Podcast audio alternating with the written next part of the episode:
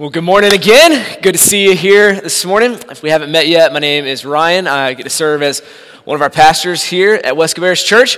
We're going to continue through this series, Believe and Live through the Gospel of John. So if you have a copy of God's Word, I hope you do, go and make your way to John chapter 5. John chapter 5, we started it last week. We're going to finish chapter 5 today. And in the past, when we've looked at large sections of Scripture like this, we read a little bit, talk about it, read a little bit, and talk about it. And that's what we're going to do again today. And if you are a guest, just thank you again for being with us. Grateful to have you here to worship. Or if you're tuning online for the first time, special welcome to you also. And uh, we'll, we'll start by just thinking about this week coming up. Uh, this week on Thursday, whether you realize it or not, it's St. Patrick's Day.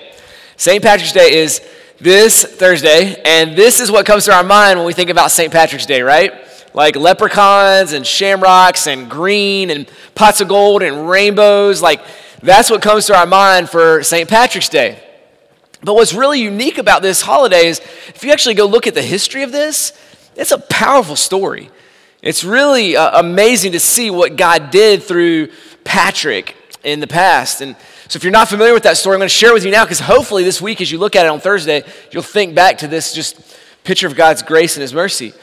But, but Patrick was actually uh, human trafficked. He was stolen um, from his family in Britain and was taken away into slavery. So in Ireland, he was a slave for six plus years over there. And while he was over there as a slave, it was interesting because somebody, I don't know if it was a, a fellow friend or I, I don't know how, but he heard the gospel for the first time.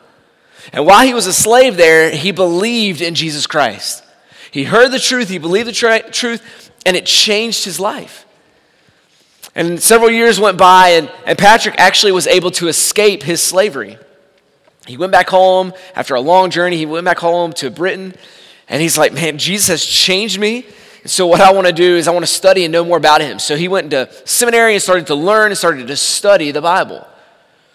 What was interesting is, God was working on his heart and his mind. God was also leading him to share the good news of Jesus with more and more people. So, at one point, Patrick was like, Man, I've got such a burden for people that don't know Jesus that he's like, I, I, I, need to go back to Ireland. I need to go back to the people that enslaved me, people who had beaten me, people who tried to murder me, and I need to share the love of Jesus Christ with them. I mean, that's amazing that he would do that.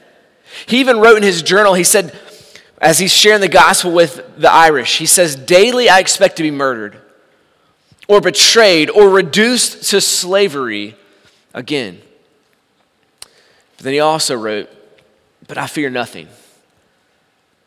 I do not fear death, and I do not fear slavery because of the promises of Jesus Christ, my Lord. And that's an amazing and true story about Patrick. It's about somebody who's willing to risk their lives to share the good news of Jesus with somebody else. Now, it's interesting if, if you knew that somebody was trying to beat you or enslave you or you feel like they're going to be murdered, you're going to be murdered by them. And what would you do? I mean, our default is either fight or flight, right? If I know somebody's going to try to hurt me and harm me and kill me, I'm going to either fight back or I'm going to run away. But what we found is something different in Patrick's life we find something different, far different, in the life of Christ. You see, Patrick was willing to risk his life for those that may kill him.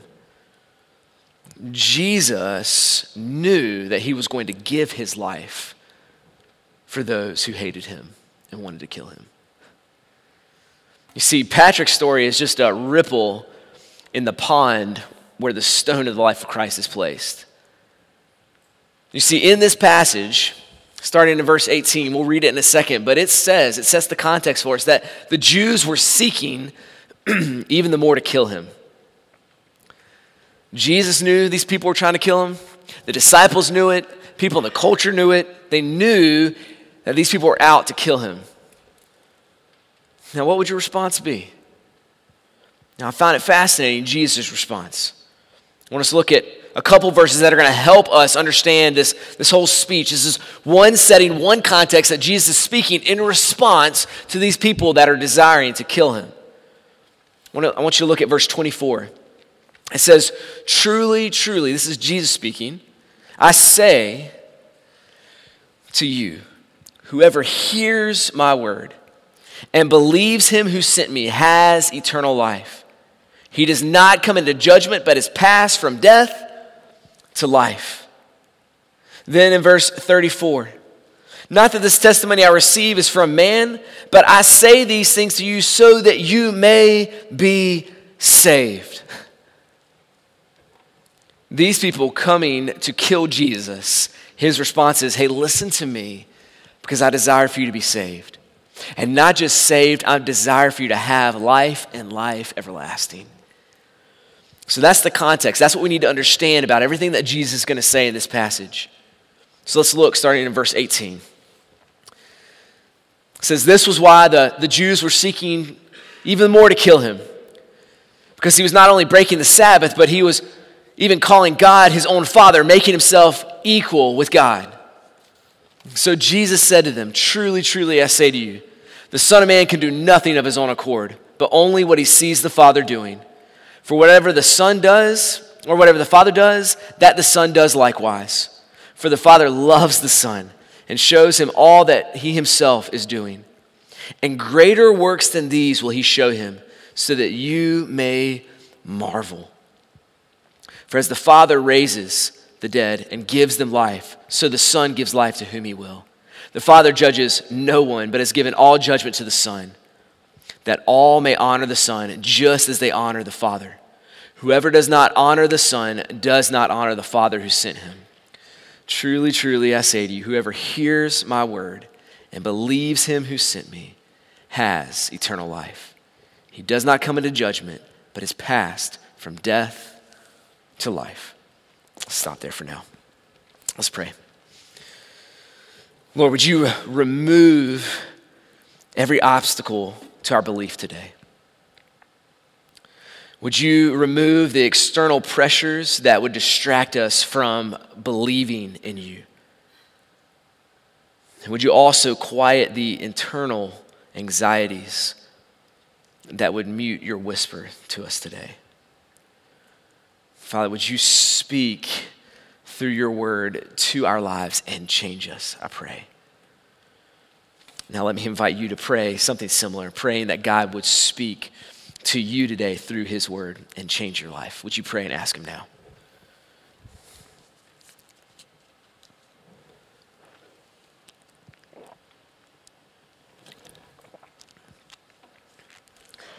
And would you pray for me also as I open up this, this passage of Jesus' plea for us to believe and find life, that I would communicate it just in a way that honors and glorifies Jesus today?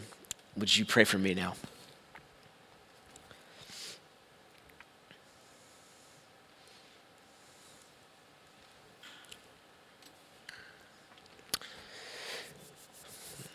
Lord, would you help us to hear, to believe, and to find eternal life in you today? It's in your name we ask. Amen. All right, this section, and we only read a part of it. We're going to finish chapter 5 today, but if you're looking for like cliff notes, kind of sum it all up and wrap it up into one verse, it's verse 24. Everything that we see unpacked around it all revolves around what Jesus is saying in verse 24. And so if you have your scripture journals with John or if you have your Bible, would really encourage you to underline or circle these because it's going to help you understand everything that Jesus is saying in this context. But in verse 24, Jesus says several things. He says, So I say to you, whoever hears my word, that's the first word, hear. Whoever hears my word. Second, and believes him who sent me Believes is the second word. Whoever hears, whoever believes. Third word, has eternal life. Life. Life. That's what Jesus is unfolding to these people who are trying to kill him. This is Jesus' response to them. You're trying to kill me, you're coming after me. I want you to hear something. I want you to hear something that, that is incredibly important for both now and eternity. And I want you not just to hear it, but I want you to believe it. I want you to live it out in your life. And as you hear it and as you believe it, you'll find eternal life. And so I want us to walk through those three things as we look at this passage today. First, let's hear the words of Jesus. Let's hear the words of Jesus. Well, Jesus said a lot, Ryan. Jesus is speaking this whole passage. So, what is it that Jesus wants us to hear? Well, all of this is built on the foundation of verse 18 that Jesus is making himself equal with God, that Jesus is God. Jesus has been saying that God is his Father. Now, in Jewish culture and as well as in Roman culture, they knew exactly what Jesus was saying. We lose it in our culture today. But John clarifies for us. He says, when he's calling God his Father, he's making himself equal with God. You see, in the Roman culture and in the Jewish culture at this time, the eldest son and the only, only son would receive all the father's wealth, all the father's status, all the father's positions, all of it. And so when Jesus is saying that God is his father, he's like, I'm equal with God the Father, for I am God. Jesus is clearly claiming that he is God and equal with him in every way. Now, Jesus, in this commentary with these people, what we see is that he's given three reasons that he's equal with God, three ways that he's equal with God. He's equal with God the Father in every way, but he highlights three right here. First, he's equal in works with the Father, he's equal with works. In verse 19, it says, Whatever the Father does, the Son does. Whatever the Father does, the Son does. Jesus is saying when he makes this statement, I only heal because it's the Father who heals. I provide for daily needs because the Father provides for daily needs. I save because the Father is saving. I work because the Father is working. I never sin because the Father never sins. Jesus' claim in this moment is that if we could look at the entirety of the Bible and, and, look at the Old Testament, look at the New Testament, we'd see every act that God is doing, Jesus paralleling to prove to us that He is God. I mean, think about it for just a minute. Just a few of the things that Jesus did that we find in the Old Testament. You see, in the Old Testament, we see that God parted the Red Sea, and we see Jesus walk on the sea. We see God feed the people in the wilderness in the Old Testament. We see Jesus, next week we'll see it. He feeds the 5,000 in the wilderness. God provides water for thirsty people in the wilderness in the Old Testament.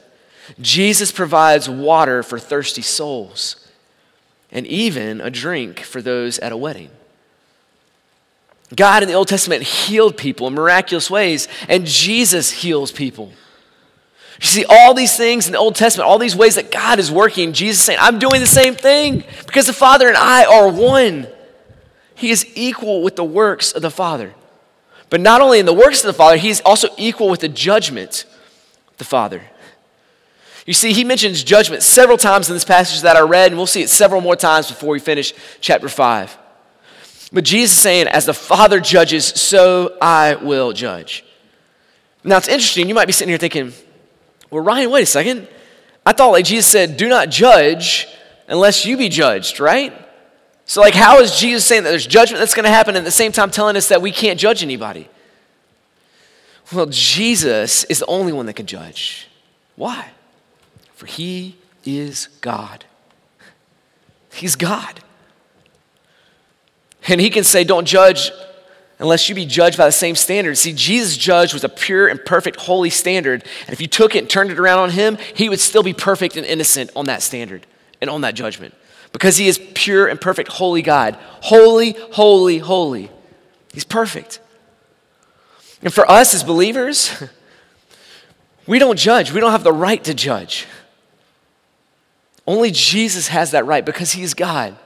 Now, we look at our culture and we look at our world and we say this is right and this is wrong, but not based on our feelings or our past or the current culture. We look at the words of Jesus and we're like, yes, this is right and this is wrong. We look at the words of God and we say, yes, this is right and this is wrong. We are not the judge.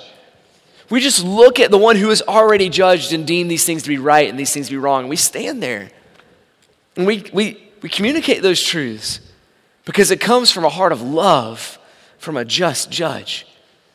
And this is what he's saying right here. The Father has given me every right to judge, for I am a just judge. You see, in his, his justice and in his judgment, he can see all things. And this is the beauty of the gospel. You see, Jesus knows our sin, he knows our brokenness, he knows when we rebel against him and, and commit treason against him. And we talked about it a few weeks ago in John chapter 3. Jesus didn't come into the world to condemn the world, but that through him they might have life. In this moment, Jesus isn't coming to condemn these people who are trying to kill him. He's coming and begging for them to find life. You see, God will convict us of our sin so that we can be changed and live differently. And this is what's happening in this moment. This is who Jesus is, and this is the beauty of it. You see, He's the, the one who's a just judge, the lion who roars and will destroy sin. At the same time, He is the Lamb of God who came to take on the sin of the world. This is who Jesus is because He is God.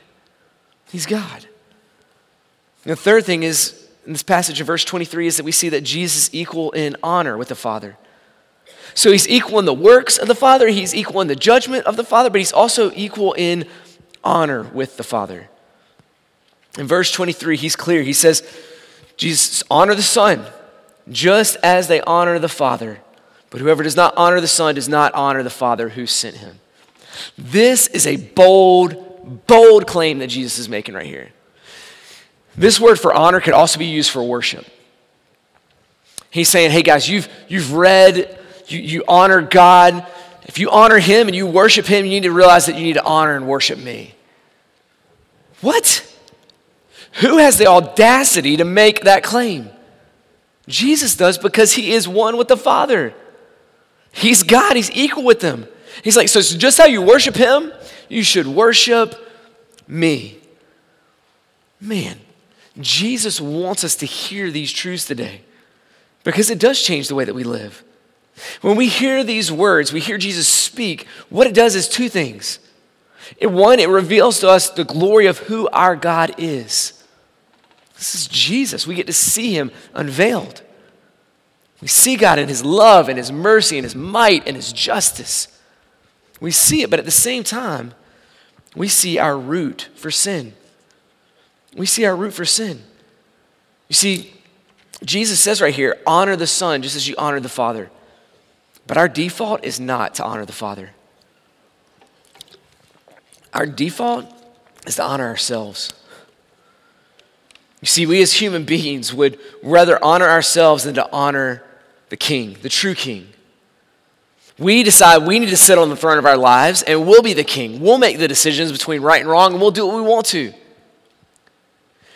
And in this cruelty and this rebellion against Jesus, against God, the creator of our very lives and our Redeemer, Jesus looks at us with grace and mercy and he's like, I want you to believe. I want you to see. I want you to find life. I mean, many of us right now, right now, you know the areas that you're not submitting to God as the Lord of your life.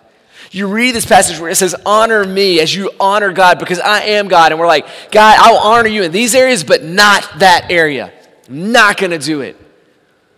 And Jesus is pleading with you this morning, not as a beggar, but as the Almighty God who's a just judge, for us to hear his words, to repent and believe and find life and life everlasting. You see, when Jesus makes this claim that we should honor him and worship him in this way, this is a bold claim. And the Jewish people at this time, the leaders, understood what Jesus was saying, and the disciples knew what Jesus was saying. You see, the leaders looked and they said, Man, if you're claiming that we should worship you as God, that, that means you're demanding all of our lives. Jesus is like, Yes. And they're like, Let's kill him then. Let's kill this guy because we do not want to submit to him as our king. The disciples heard the same truths and they believed, and they're like, Okay, you're wanting us to, to worship you and honor you and follow you for you are God, okay, then we'll leave all of this behind and we'll kill ourselves.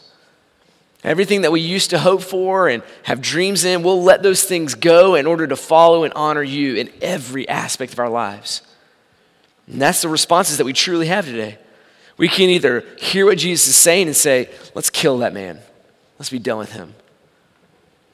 Or we can look at our lives and say, I've got to decrease and he's got to increase. So I will die that I might live. And this is where they are in this moment. And Jesus, knowing our rebellion and knowing the tension in our heart and knowing the sin, in his grace and his mercy, he's like, I want you to honor me, but you haven't honored me. You've dishonored me. And so, what I'm going to do is, I'm going to stoop down and stand in your place and take on your penalty, for I am God. So I will die on a cross and take on this dishonor that you deserve.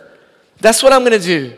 I'm going to take on the penalty for your sins that you deserve in your place. You see, our sins were worthy of an eternal death. And Jesus absorbed that eternal death on the cross in a matter of hours. The only way that that is possible is that Jesus was simultaneously man dying in our place and the God with infinite might to absorb the wrath of hell that we deserved. And Jesus does it because he is the God man, 100% God and 100% man. So hear those words today. And don't just hear them, though. Don't just hear that we're sinners in need of a Savior, but hear and believe them. That's the second thing we need to see is believe the truths of Jesus today. Now, what I want to do with the next several passages, I want us to read a little bit and talk about it, and read a little bit and talk about it. And the reason why is because what Jesus does in this moment is he's like, hey guys, I want you to believe in me. But he knows the human heart is defaulted to disbelief. We know it. Just look at our culture today. I mean, when you were buying your first car, and you're like, okay, I'm gonna, I want to buy this car. I need to get a, a, a loan out for it. The loan, the people at the bank are like, okay, we will give you a loan, but we don't trust you yet. You're too young, and so we need a co-signer, right? So come in here and get a co-signer. Somebody that's older that we trust is to actually pay these bills. Get a co-signer here. Why? Because they don't believe you, right? They don't believe you. It's the same if you try to get a credit card, like, uh, no, we need a co-signer for that. And it's not even on loans. Even if you're applying for a job, what do you do? You get a resume out, you write your resume, here's where I've worked, here's my strengths, here's the things that I'm good at. And then what's the very last thing that you put in there? References. Why do you put references in there? Because people don't believe you, right? We're defaulted to disbelief. You're like, okay, you say you have all these skills, you say you do all these things. Show us. Give us a list of people who will say, yeah, what you're claiming is true. That's what Jesus is doing in this moment. Jesus is pleading, please believe in me and find life. But I know your heart is bent towards disbelief. And so, what I'm going to do is I'm going to lay out five witnesses, five things for you to look at in order to trust in these truths and believe. And so, first, he's going to say in 25, look back with me as we read it. He says, Truly, truly, I say to you, an hour is coming and is now here. That's important. We're going to get back to that in a second. he said, The dead will hear the voice of the Son of God, and those who hear will live. For as the Father has life in himself, so has he granted the Son also to have life in himself. And he has given him authority to execute judgment because he is the Son of Man. But then he says, Don't marvel at this, for an hour is coming when all who are in the tombs will hear his voice and come out. Those who have done good to a resurrection of life, and those who have done evil to the resurrection of judgment. All right, let's pause there for just a second. The first witness that Jesus is going to talk about is look to the resurrection. And this isn't speaking of his resurrection at this moment. We'll get there, and that will be a proof to believe that he is God. Absolutely. But Jesus starts here, and he's like, guys, you're questioning whether you want to believe or not. He says, look in verse 25, a time is coming and is now here. It's here. What's going on this time? The dead will hear the voice of the Son of God, and those who hear will live. What Jesus is talking about in that moment is spiritual resurrection. That there are people who are spiritually dead. God's word is very clear with that. When we sin, God doesn't place us in his doghouse. We're just in the doghouse of sin, and if we whine and we whimper enough, then maybe God will invite us from the doghouse back into his house again and we'll be in good presence with him. No, God's word is clear that when we have sinned, we aren't in the doghouse, we're in the morgue. We're in the morgue. And what Jesus has been doing, even up to this point in John, is he is resurrecting people who are spiritually dead to life. He said, It's happening right now. Just look around. Just look. Couple weeks ago, we looked at the, the woman at the well. This woman who's spiritually thirsty, her soul is thirsty. She's been trying to find her approval in all these different men in her life. And Jesus says, Hey, I've got living water, and you'll never thirst again. And this lady's life is changed radically, radically changed, and she lives differently from then on. Jesus saying, Go talk to that lady. Go see how God has changed her life and even that town because of her story. Jesus even says, Hey, you know what? Go talk to the paralyzed man that I just healed that you're all upset about. Go talk to him because Jesus looked at man and said, Go and sin no more. Look at his life. Look at how he has been changed. Look at these lives that have been spiritually raised from the dead. Even earlier in chapter 5, you see the official coming and begging for Jesus to heal. And what we find is the official and his family believes. He says, Go talk to those people. Look at these changed lives. They're all witnesses to, to who I am. That I am God, the one who can heal, the one who can save, the one who redeems. This is who I am. So he says, Go look. Go look at these people's lives. But then he also talks about a coming resurrection, a physical resurrection. In verse 28, he says, Hey, don't just marvel at this. Don't just marvel at lives that were changed. He says, For there's an hour that is coming when all who are in the tombs will hear his voice, will hear my voice, and will come out. The good to resurrection of life, and those who have done evil to a resurrection of judgment. Jesus like, hey guys, you're looking at these lives change, but just wait. You're going to see people come out of the tombs. You're going to see a man named Lazarus, who I literally bring from the tomb. You're going to see me as I have been resurrected from death to life. It's coming. And even more than that, there's a day that is coming where every single person will be resurrected. Everyone who's ever lived in the history of the world, either to a resurrection of life or to a resurrection of judgment. The church family, this is why we believe in taking the gospel from neighborhoods to nations as a church, because we know that this day is coming. And we plead, just like Jesus is pleading in this moment for those that are hostile towards him, would you believe? Would you believe in the good news of Jesus so that when you're resurrected one day, it's not to judgment and death, but it is to life and life everlasting? Church, this is why we pray for the lost. This is why we are faithful to give, that the gospel will go out. And you'll see a video here at the end of service today where we've been able to support a missionary that is reaching out to refugees in the Middle East. It's amazing how he's sharing the gospel and seeing people believe in Jesus. And because of your generosity and your faithfulness, you get to play a part in that. And I've been encouraged to hear, not just in the nations, but in our neighborhoods, how you have been faithful to love and share the gospel with people whether it's friends or coworkers or family members. You've been doing that. And I just want to affirm, because this is the heartbeat of Jesus, that he came to seek and to save that which was lost. That we would continue to do the same thing as a church, to love a people who even reject Jesus and continue to tell him, but there's life extended to you. Would you believe? Would you believe? But he doesn't just say, look to the resurrection. He also gives another witness. Going on in verse 30, he says, I can do nothing of my own, but I hear and I judge, and my judgment is just because I seek not my own will, but the will of him who sent me. If I alone bear witness about myself, my testimony is not true. There's another who bears witness about me. Here's the second one. I know that the testimony he bears about me is true. You sent to John. That's the second witness, John. That's John the Baptist. And he bore witness to me, to the truth. Now, the testimony that I've received is from man, but I say these things so that you may be saved. John, he's a burning and a shining lamp, and you were willing to rejoice for a while in his light. You see, he's like, you can look at the lives around, but also look at John. And the reason why Jesus pointed to John is because John was considered a religious elite at that time. And remember, this is not John who wrote the gospel, John. This is John the Baptist. And John was a guy who had got a crowd, got a massive following, and he's out in the wilderness. He's outside of the city preaching, and people are willing to leave the comforts of the city to go out and to listen to what John is saying. They're like, man, something about this guy is worth my time to go out to a place where there is no food or drink to listen to what he has to say. So John had this clout in the religious area. He's like, go listen to that guy. This guy seems to know something about God, and you even rejoiced a little while at his testimony. A little while. Listen to what he has to say. Now, what did John say about Jesus? If you've been here for a whole series, you've seen it. John chapter 1 and John chapter 3. First, in John chapter 1, John's clear. He's like, Behold the Lamb of God who came to take, came to take away the sin of the world. He points at Jesus and he's like, hey guys, let me be a witness. Let me tell you who this dude is.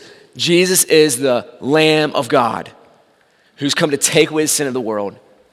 And then chapter three, he's going to say, Hey, Jesus, this is the man who is God, who needs to increase while I decrease. And so he has this, this clout of following that people are there, and he's like, Listen to this guy who seems to have a reputation. But another reason why I'd say good to look to John is because John was the cousin of Jesus. I mean, how many of you guys would ever have your cousin claim that you're the Lamb of God, right? That you have to increase so they decrease. You wouldn't. I mean, you could go talk to any of my cousins, and they might say, Behold, Ryan, a nice guy, but not behold the Lamb of God that came to take away the sin of the world. They might say to you, Behold, Ryan, the guy who eats turkey and ham at the holidays, like really well. But not behold the man who's, who's come to, that I, that I may decrease, that he would increase. You see, John had seen Jesus' entire life. If anyone knew of a fault or a sin in their lives, it would have been John. And John looks at this man, he's like, I'm a witness to tell you this is who he says he is, is true. It's who he is. But Jesus even goes on, he's like, okay, those two witnesses aren't enough. I've got a greater witness for you. Verse 36. But the testimony that, that I have that is greater than John, for the works that my Father has given me to accomplish, the very works I'm doing bear witness about me that the Father has sent me. The third witness he's going to give you is his works. He says, Look at my life. Look at the works that I've done. Look at the miracles of the life of Jesus. You see, the miracles of Jesus aren't just parlor tricks. Jesus isn't just trying to start up a on the road circus. These are all signposts that are pointing to something greater. And these people aren't looking at Jesus' miracles and works as signposts to point to who he is. They're sitting back and they're just questioning, like, how did he do that? Not asking, why did he do that? Or what is this telling him, us about him? They never stop to question what the miracles were communicating about Jesus. And he's saying, guys, look at my life. Everything about me is telling you that I am who I say that I am. You see, he, he's saying basically this look at the works. Watch as I take water and turn it into wine. But that's just a signpost to something much greater. Watch me as I take the sins that were red as scarlet and I make them white as snow. He's going to say, guys, you're going to be impressed that I can walk on water? Man, that's just a signpost to when I will step out and I will walk over sin. And I will trample sin and death and Satan under my feet. You see, there is something much, much greater that's going on in this moment. And he's like, guys, open your eyes and just look at what I'm doing. And if that wasn't enough, he gives another witness in verse 37. He says, And the Father, God the Father, who has sent me, has himself bore witness about me. His voice, whom you have never heard, and form you have never seen, and do not have his word abiding in you, for you do not believe, is the one who has sent me. He says, guys, God the Father has spoken on my behalf. He's a witness for me. I love the grace and the mercy of Jesus right now. Like Jesus knows how deep our disbelief is in our heart. And he's going to continue to give us witness after witness after witness. You see, at the baptism of Jesus, when he started his ministry, he gets baptized in the water and he comes out, and from heaven, God the Father speaks. From heaven, the Holy Spirit descends, and Jesus is there as well. All three in one. God is all in that moment. And God the Father speaks in that moment. He speaks. He says, This is my son whom I'm well pleased. Now, it wasn't just John and Jesus in the water. There was a crowd, there was a multitude of people that had come out to talk to John the Baptist, and they all are hearing this.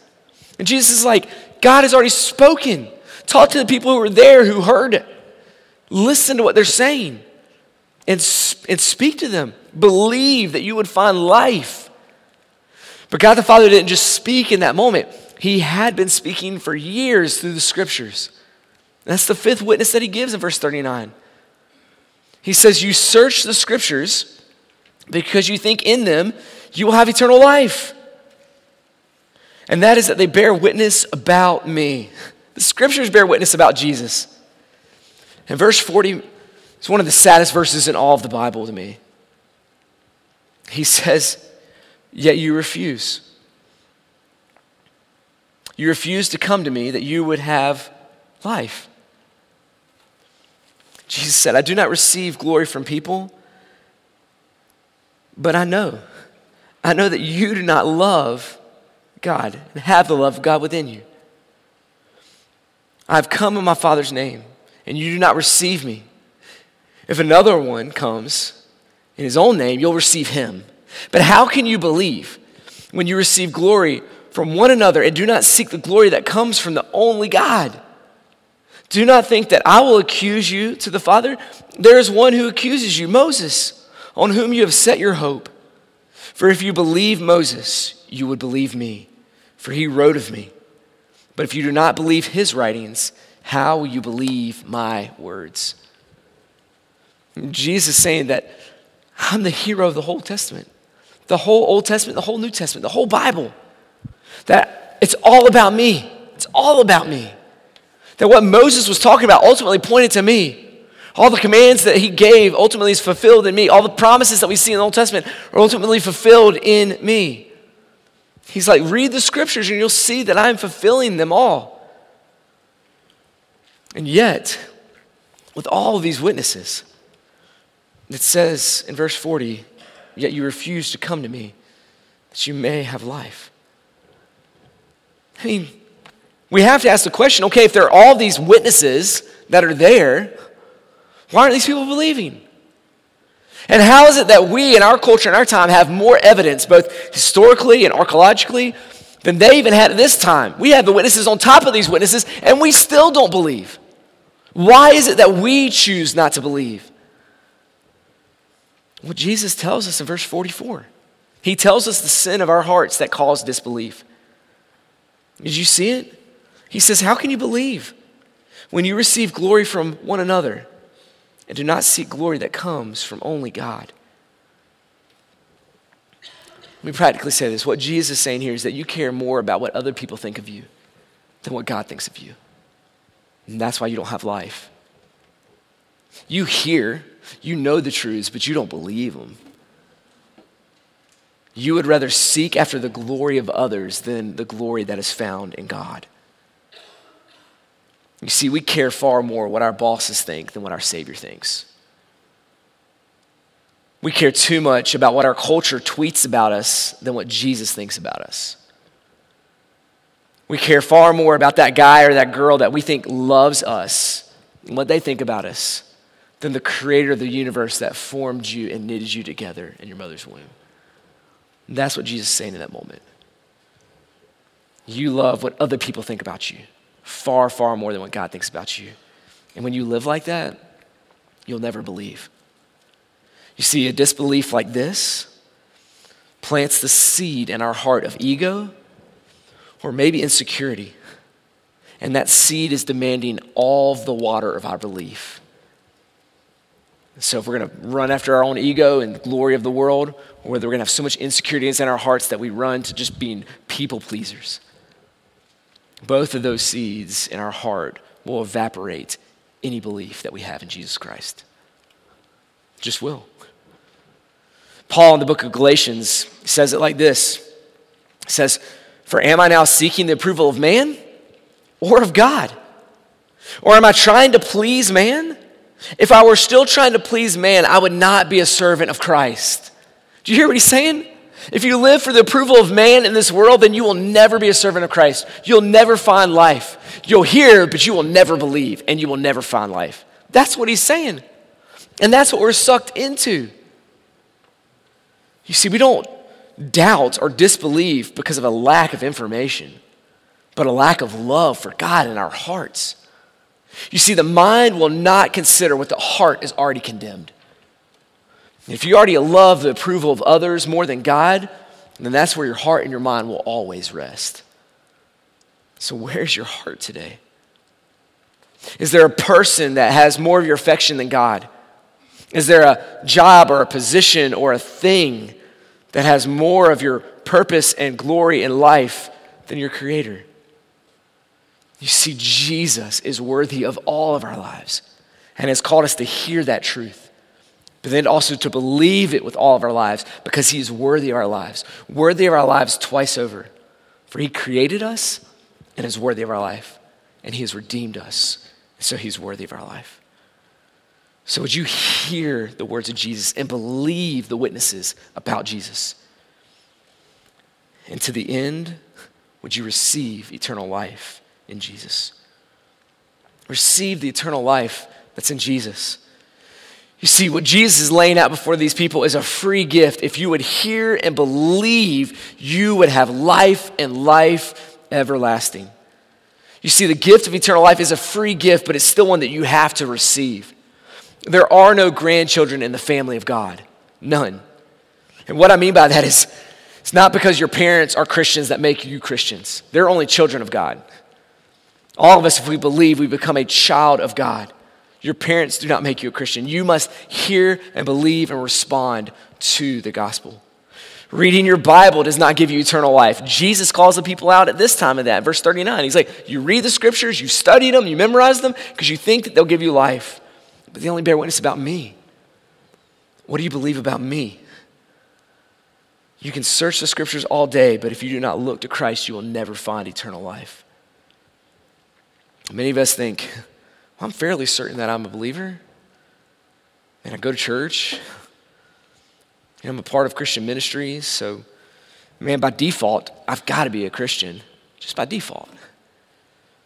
We don't default into Christianity, it's by decision to choose to trust and believe in Jesus Christ. And my plea is that some of us today, or even those online, would hear and believe in Jesus, that we would feel the reality of verse 24 when Jesus pleads to come and have eternal life. May we not respond like these people did in verse 40 and refusing to come that they may have life. We believe. In order to believe, we must receive. In 1829, there was a man named uh, George Wilson. True story. George Wilson uh, went and attacked a U.S. air car- uh, U.S. mail carrier, and that was a federal crime at that time in Pennsylvania. And he threatened the life of him through his act as well as things that he had stolen. And so he was arrested, thrown in prison, and put on trial. And while he was put on trial, they found him guilty, and his punishment was death for risking the death or trying to kill the death of this U.S. carrier. So they put him in prison, and he had, I guess, friends in high places, and so word made it all the way up to President Jackson. Andrew Jackson was president at that time, and he hears about George Wilson. He's like, man, for just attacking a U.S. carrier, let's pardon him. And so he sent a pardon there to the sheriff. The sheriff goes and he brings it up to George and he hands him the pardon. He's like, You've been pardoned for your crimes. We don't know why, but George Wilson's like, I don't want it he refused to accept the pardon. Well, the sheriff didn't know what to do, and so he brought it to the court. That court didn't know what to do, so they brought it up, and it made it all the way up to the Supreme Court.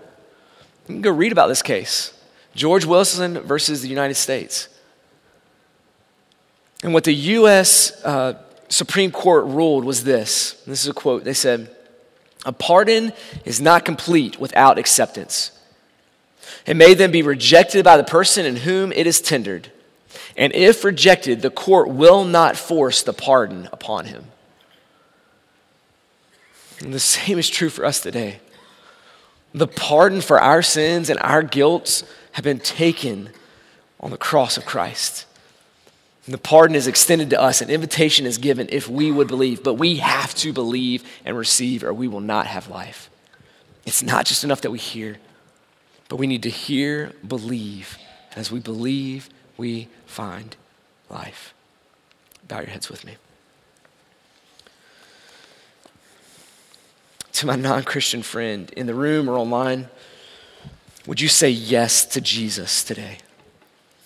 Would you receive his pardon? You're not defaulted into Christianity because your parents are Christians or your friends are Christian or because our American culture seems Christian. It's a decision that you make. The pardon is extended to you through the life and the death of Jesus Christ. So, will you look to the one who will free you from your sin and give to you not just eternal life, but abundant life? The work has already been done. through the life and the death and the resurrection of Jesus. Would you hear that? Would you believe that and find life? Pray to Him today. For those of us who are Christians who have received the pardon of Jesus, would you today still remember and hear these truths? That Jesus is equal with God. The one who saved your soul can provide for your daily needs. So, why are you living in the sin of anxiety? Jesus is clear. He says it do not worry, but trust in me. Would you look to him for your daily needs? Some of you say, I know I've believed in Jesus, but I still fear, fear that judgment day, the day that is coming where Jesus is coming back again everybody will be raised. I fear that day. Would you hear today and believe that the day of judgment in the past helps you to move forward in confidence for the day of judgment in the future? That because Jesus was judged in your place on that cross, that you can have hope that your sins are washed away. That you can believe and find life and life everlasting, even in your day to day life. For the Christian who is struggling with worth and feeling that they have to seek approval from our world and from others, would you look to the one who has promised you, if you come to him, you will find acceptance and love. You will find your purpose and your worth. You don't have to fear or, or have anxieties or worry, but you can trust in him. Would you do that today? Would you trust in the promises of Jesus, the promises that give us hope and peace and salvation in him? Hear, believe and find life. Jesus, thank you for extending that pardon to us. Thank you because of what you have done, you can give us life, and I pray that you would do that. Give us that eternal life today and give us that abundant life this week. It's in your name we pray. Amen. Let's stand now, let's sing.